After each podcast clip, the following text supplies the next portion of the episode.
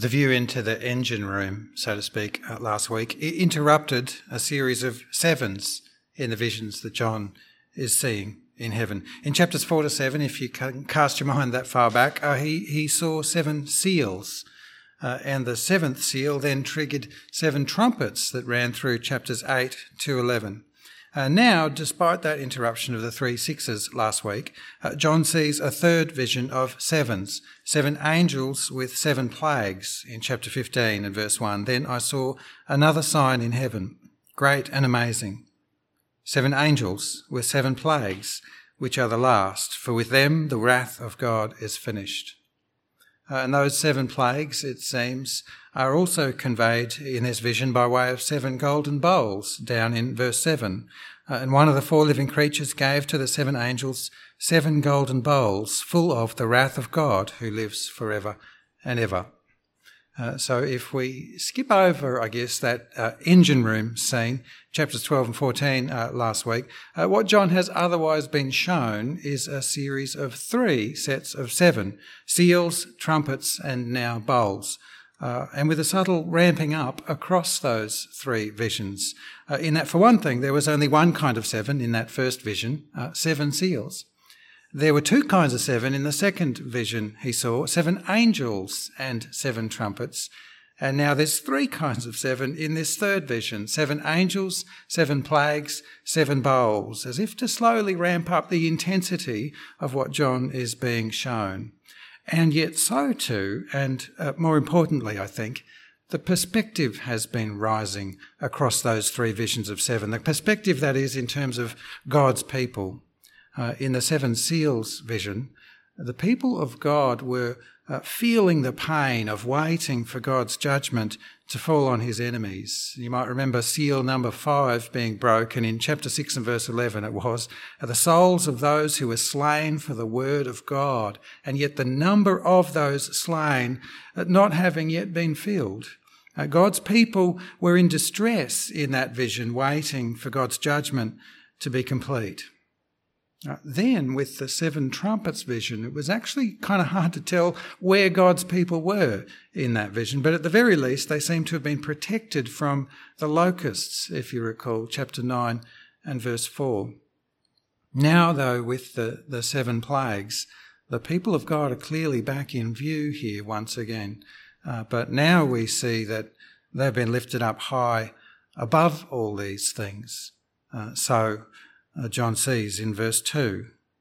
And I saw what appeared to be a sea of glass mingled with fire, and also those who had conquered the beast and its image and the number of its name, standing beside the sea of glass with harps of God in their hands. And they sing the song of Moses, the servant of God, and the song of the Lamb, saying, Great and amazing are your deeds, O Lord God the Almighty. Just and true are your ways, O King of the nations. Who will not fear, O Lord, and glorify your name? For you alone are holy. All nations will come and worship you, for your righteous acts have been revealed. Here are the people of God in this third vision of sevens those who conquer the beast and its image and the number of its name, uh, standing above the judgment, it does seem, uh, beside the sea of glass mixed with fire and with heavenly harps in their hands. Uh, we saw the harps part of that actually in the engine room scene last week. It was at the start of chapter 14, if you recall. It's right there on that same page, chapter 14, verse 1. Then I looked, and behold, on Mount Zion stood the Lamb, and with him 144,000 who had his name and his father's name written on their foreheads. And I, I, heard a voice from heaven like the roar of many waters, like the sound of a loud thunder. And the voice I heard was like the sound of harpists playing on their harps. And they were singing a new song before the throne and before the four living creatures and before the elders. The multitude uh, spread across the holy hill, standing with Jesus and singing a new song before the throne. That's the people of God who he has redeemed out of the world. Uh, now we see in this new vision here that they stand beside this fire glass sea, uh, or on that sea, even, we could also translate. Uh, and I think what that picture is trying to convey is that they stand above the fire of judgment uh, safe from that fire, that is to say, as if the fallout of God's wrath in these seven final plagues is it's like it's been fixed in resin beside them, such that they cannot fall through into that pain. No, they watch on, uh, but are safe, uh, singing indeed. Uh, just as Jesus had said, actually, in John's Gospel, in John chapter 5, and and please hear it today. He said, Truly, truly, I say to you, whoever hears my word and believes him who sent me has eternal life. He does not come into judgment, but has passed from death to life. The fire glass sea uh, seems to be a way, a way of capturing that gospel truth in picture language here. Captured in that song, too, mind you, verse 3. Uh, just as Israel had once stood beside the Red Sea with Moses, singing and praising God like this after he had saved all his people and drowned all his enemies. They stood there watching the dead bodies of the Egyptians floating in that sea and they sang God's praise. So too, in this vision, they sing here. Uh, it's almost as if across these three visions of seven, the more John has had revealed to him by Jesus the things that must come, the more John has uh, been able to see that the people of God, redeemed by the blood of the Lamb, are safe in terms of this judgment and this wrath. They are free from this that must come. And by this third vision, it's almost as if they'll watch it unfold on TV. There's a sea of fire, but from where they stand, it has been set like glass at their feet, or even under their feet. Uh, and perhaps even that picture here conveys that the saints will watch over that judgment. Uh, in chapters 4 to 7, the Lamb broke those seals. Uh, he, of course, is fundamental to this judgment. But in the second vision, chapters 8 to 11, there were angels sounding those seven trumpets, if you recall. Uh, and I asked the question uh, back then that perhaps those angels represented the church, uh, the way that they did in chapters 2 and 3. It was as if in that second vision, the church must sound out this warning of the wrath that must come. Uh, and perhaps now in this third vision of sevens, those angels might still represent the church. I got to wondering this week, as if to say that uh, in some way the church will oversee with Jesus the pouring out of this God's wrath when Judgment Day does come. I wonder if that could tie in with the ramping up of these visions. That just as Jesus told us in the Gospels, those who follow him will also sit on thrones to judge unbelievers. As Paul tells us, uh, we are even to judge angels in some way. Could that be what Jesus is trying to show us in this picture here? That the church of the redeemed will stand beside the sea of judgment. And by way of the, the angels of the churches, is he, is he trying to say that in some way the church will pour out these bowls of wrath on those who refuse to repent and believe, and on Satan and all his fallen angels? Maybe that would be stretching this vision of the fire glassy sea too far to have the church participate in this judgment when it comes. But at any rate, John's eyes sure do seem to be lifting across these visions from the earthly trial and tribulation that he himself had identified, if you remember, as having to endure way back in chapter one. But his eyes are lifting through these cycling visions of seven to take a better hold of the certainty that in actual fact he does have of security and safety and peace in terms of the heavenly, the, the eternal reality of all these things because he is in Jesus. Uh, and in that sense, uh, although he finds himself even to be a partner in the tribulation with us, as he said in chapter 1 and verse 9, uh, nevertheless, he now knows through this revelation from Jesus now that it's not just that he will have conquered uh, the beast and its image and its number and its name on that final day, but so too that he is therefore even now conquering those things in the midst of his tribulation. And point being, all of us who believe in Jesus the same. We are conquering. Uh, indeed, in the Greek of verse 2, uh, literally he says he sees those who are conquering, present tense ongoing, conquering the evil things of the previous vision last week, having stood upon the sea in their future, it does seem, which is kind of what we thought about last week, that knowing the future informs our now. Because we will be stood upon that sea, having overcome on that day and we are therefore overcoming today uh, if we are already in the Lord Jesus. Uh, one way I reckon we could capture both angles in English would be just to say that he sees here those who conquer. I mean, uh, I think that gets both the unfolding aspect now and the finished aspect still to come. I looked and I saw those who conquer the beast. Um, which again takes us right back to our letters, by the way, at the start of all this, where Jesus said to the seven angels of those seven churches in John's day, to those who conquer, chapter 2, verse 7, if you want to look it up, to those who conquer, he will grant to eat of the tree of life in the paradise of God. Those who conquer, chapter 2, verse 11, will not be hurt by the second death when it comes. Uh, to those who conquer, he said, chapter 2, verse 17, that he will give some of the hidden manna and a white stone and a new name written on that stone that no one knows except he who receives it. To those who conquer, chapter 2, 26, Jesus will give to them authority over the nations. Those who conquer, chapter 3, verse 5, Jesus will clothe in white garments, never blot out of his book. Those who conquer, chapter 3, verse 12, Jesus will make them as a pillar in the temple of his God, with God's name and, and Jesus' new name and the name of God's city written on their heads. To those who conquer, 321, he would grant to sit with him on his throne, just as he also conquered and sat down with his Father on his throne. Here they now all are in chapter 15 those who conquer.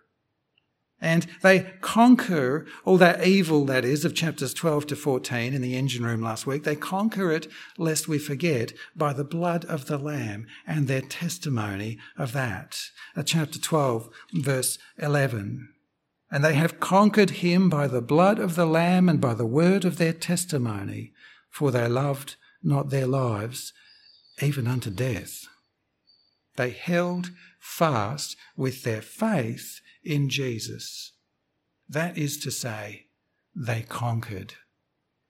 Uh, tribulation, therefore, is to be expected, my friends, uh, and all manner of earthly suffering and trial will be par for the course, just as it was for John in his day. But victory is for those who keep their faith in Jesus. Here is the call to endurance, as we've seen through this book of Revelation. And so, too, that's where this third vision of sevens finishes up.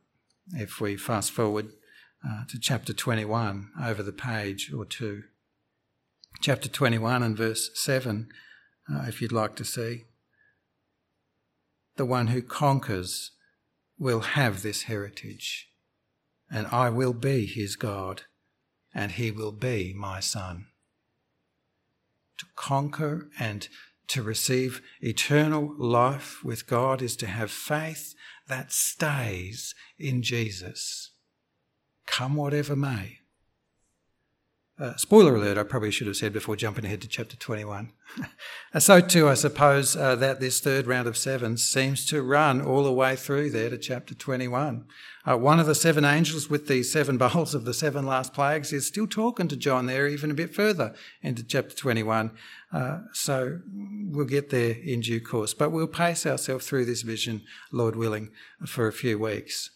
Uh, if you want to dig around in that concept, though, of conquering, where we pick it up here in chapter 15 and verse 2, uh, if you want to dig around without the picture language, that is, of, of, of standing beside this fire glass sea, then John also catches that very same truth in his first letter, uh, 1 John, uh, with the same Greek word.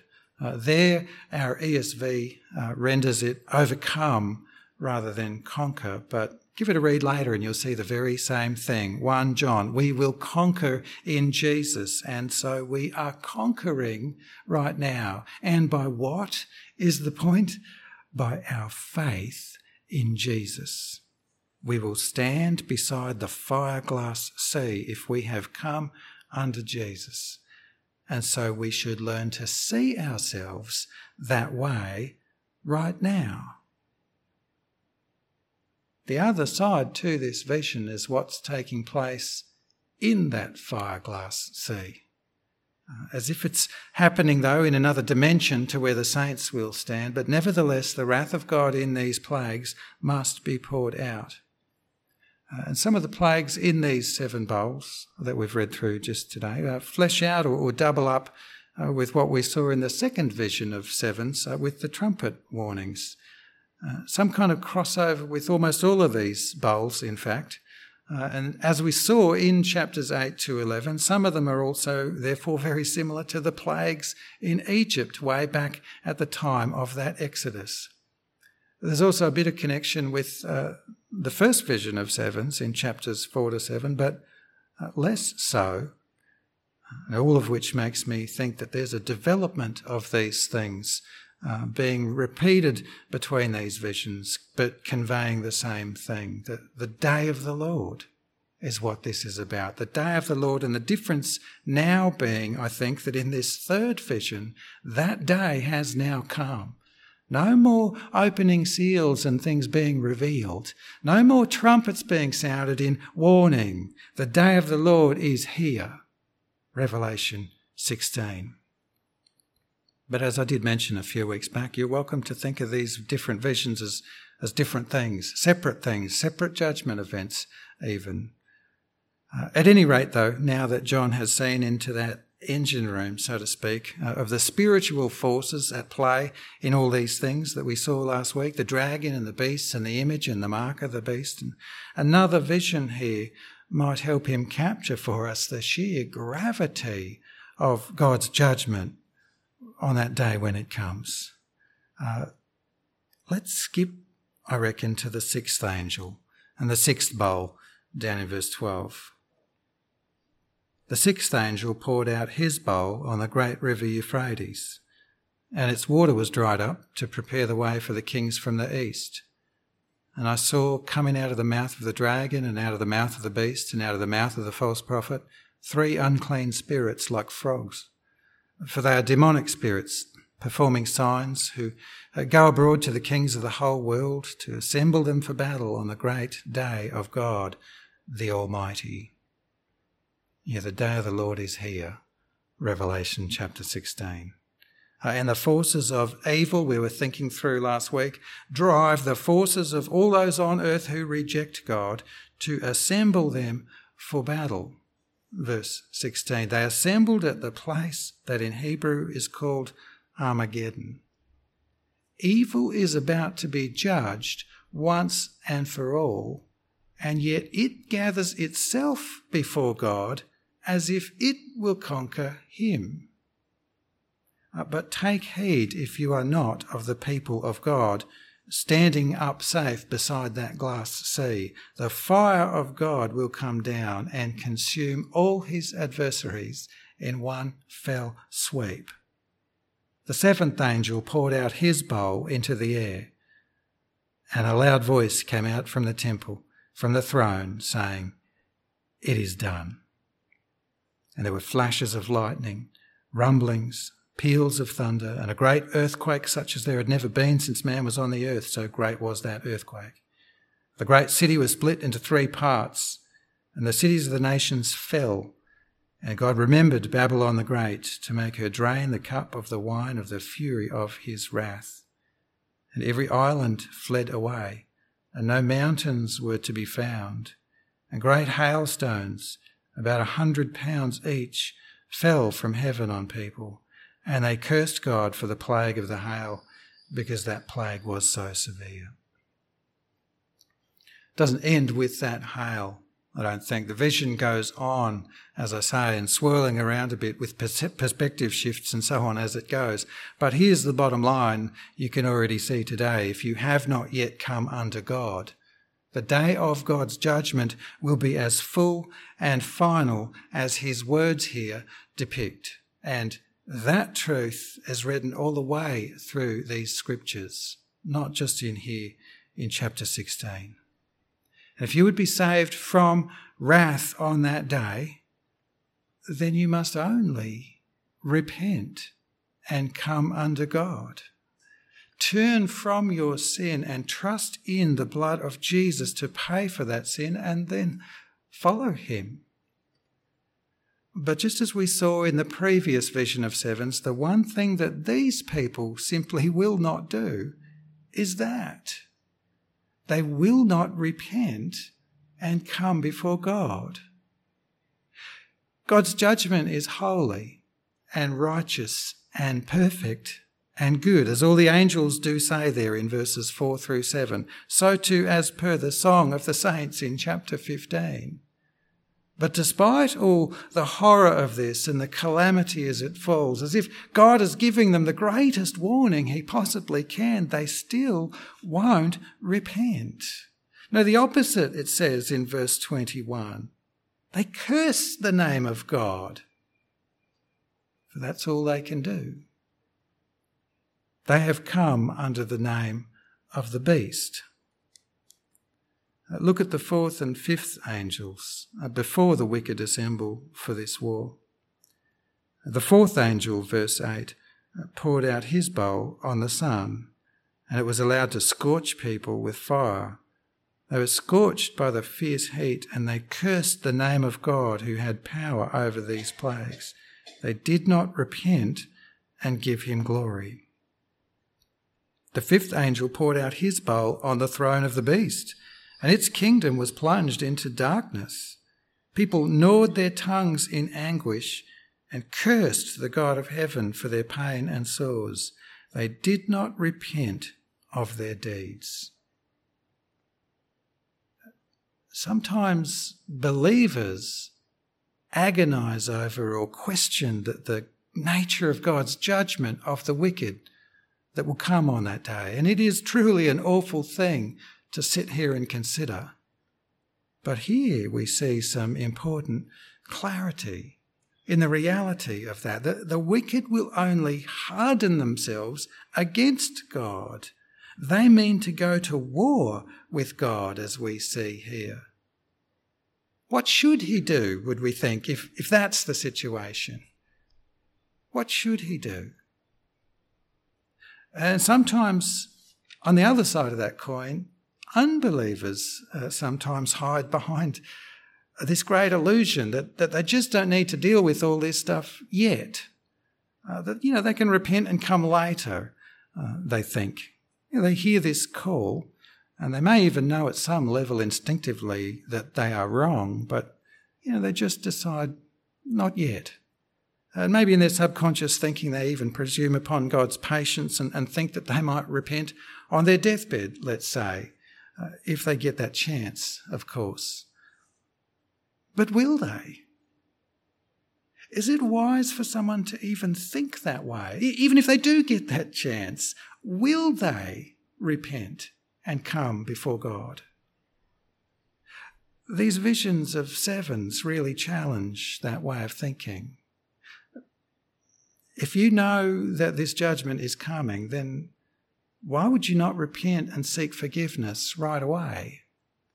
Uh, if you really would repent at some later date in your life, then ask yourself today, why won't you now? The danger in that thinking, you see, is, is that your heart might actually be like the people in this sea. That actually, when push comes to shove, you might harden your heart even more against God later on the only way really you can be sure is if this brings you into repentance today. Uh, and all the more so when you realize what Jesus, as he, as he so often says and again says here, uh, even interrupting this vision with his great warning on that very score uh, Behold, I am coming like a thief. i.e., you won't know when. You may not get that chance. Blessed is the one who stays awake, keeping his garments on, that he may not go about naked and be seen exposed. The urge of that warning is that you need to get right with God right now. You simply cannot wait and hope to have that chance later. And if, if you really do believe that God is good and holy and that he will judge uh, those who reject him as he should, then, then you really wouldn't wait. And many of us have actually been in that position ourselves uh, earlier in our lives, uh, in days of old. Uh, we knew the gospel, but we just didn't do anything at that time. And we know now that when we finally did come to repentance, well, that was actually the moment that God finally convicted us of our sin, our depth and our depravity sunk in. So great and so urgent, so dire was our crisis that we simply could not wait. We had to fall down in repentance because we at last truly wanted to be saved. And we will be, brothers and sisters, is the point of this vision. As will all will be who come to repentance and faith in the Lord Jesus. Again, hear what he did say in John chapter 5. It's verse 24. Truly, truly, I say to you, whoever hears my word and believes him who sent me has eternal life. He does not come into judgment, but has passed from death to life. Or by way of the picture language here in Revelation 16 that he gives us, those who conquer by faith in Jesus, well, they will stand beside the fireglass sea on Judgment Day. Others will not repent, uh, no matter what, and despite the calamity that falls upon them on that day. So, the decision point around all that should be fairly easy if you need to make that call today. Uh, indeed, Jesus has not revealed these things to us so that we know how to navigate that day when that day does come, but to make sure that we are right with Him today. And then, if we have done that, to live our lives knowing that we are right with Him without any shadow of doubt as we wait for that day. And so we must proclaim this warning in here to those who have not yet come under Jesus. Again, please hear it today. Repent for the kingdom of Jesus is at hand. Repent and be saved. So, too, we must give the comfort and the assurance in here for those who have, that by our simple, penitent faith in Jesus, just like so, just as He called us, we will most certainly be saved. We will most certainly be standing beside the glassy sea, or on it indeed. We will be safe on that great and glorious day. Indeed, singing, we will be standing there on that day. And we must always be cutting clarity into the church around those two places. Because in the letters at the start of this revelation, Jesus had said that he would first sort through his church in readiness for all this that he would come and war against those in his, his church, he said, who weren't truly faithful. Chapter 2, verse 16. That he would throw them into great tribulation if they did not repent of their ways. 222. Give each one of them according to their works. 223. Come like a thief against them, he said in chapter 3 and verse 3 uh, all of which should make it pretty clear to us. Jesus has given this revelation to his church and for today. Uh, we are the ones who must apply these things, not just use this as some kind of, or think of this as some kind of way to, to speculate about future events, to apply these truths today must use this vision John receives as part of the process by which Jesus would have us, his church, conquer or overcome today. This is the revelation he has given to you and I to be using today. because it's a mixed community, the church here and now. But it won't be on that final day. And so the purpose of this apocalypse of Jesus is that we take these truths and pour these truths over our hearts today to have God search us and give us clarity of where we will stand on that day. If we sit here and find ourselves today still needing repentance and faith, then we must repent and trust in Jesus today. If we're sat here finding ourselves today having come under Jesus just like so, then, then we must be assured of our victory on that day. And we must be assured of that today.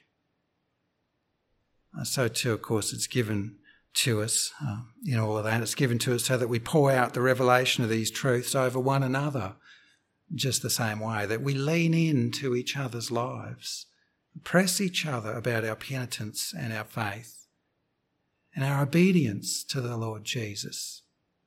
All of that is part and parcel of being in Jesus' church while we wait, so that we are ready for that day. He has shown us the future to change us today. So let's pray. Heavenly Father, we thank you for this vision we read today in chapters 15, 16.